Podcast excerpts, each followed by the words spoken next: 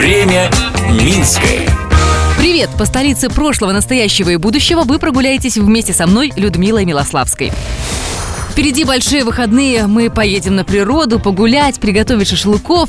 Но как быть, если выехать за пределы Минска не получается? Я расскажу, где можно пожарить шашлык прямо в городе. Время Минское.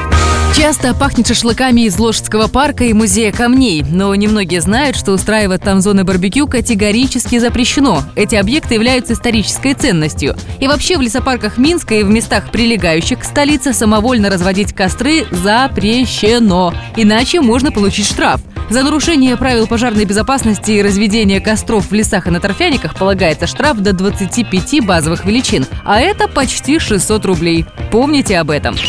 Так где же в Минске можно спокойно пожарить шашлыки и барбекю, если и там нельзя, и там штраф дадут?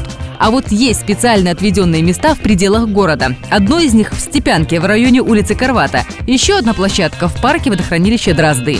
Кстати, пожарить шашлык вы можете и в своем дворе, но тоже придется учесть некоторые нюансы. В МЧС предупреждают, что расстояние от домов, гаражей и других построек должно быть не меньше 4 метров. При этом рядом с мангалом обязательно должен быть огнетушитель или 10-литровое ведро с водой.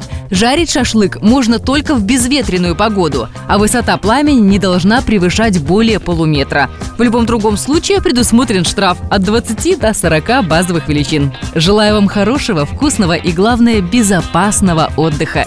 Затем, как течет время Минское, слежу я, Людмила Милославская. Благодарим за информационную поддержку программу «Минск-Минчане». Смотрите в субботу в 11.00 на телеканале СТВ. Время Минское.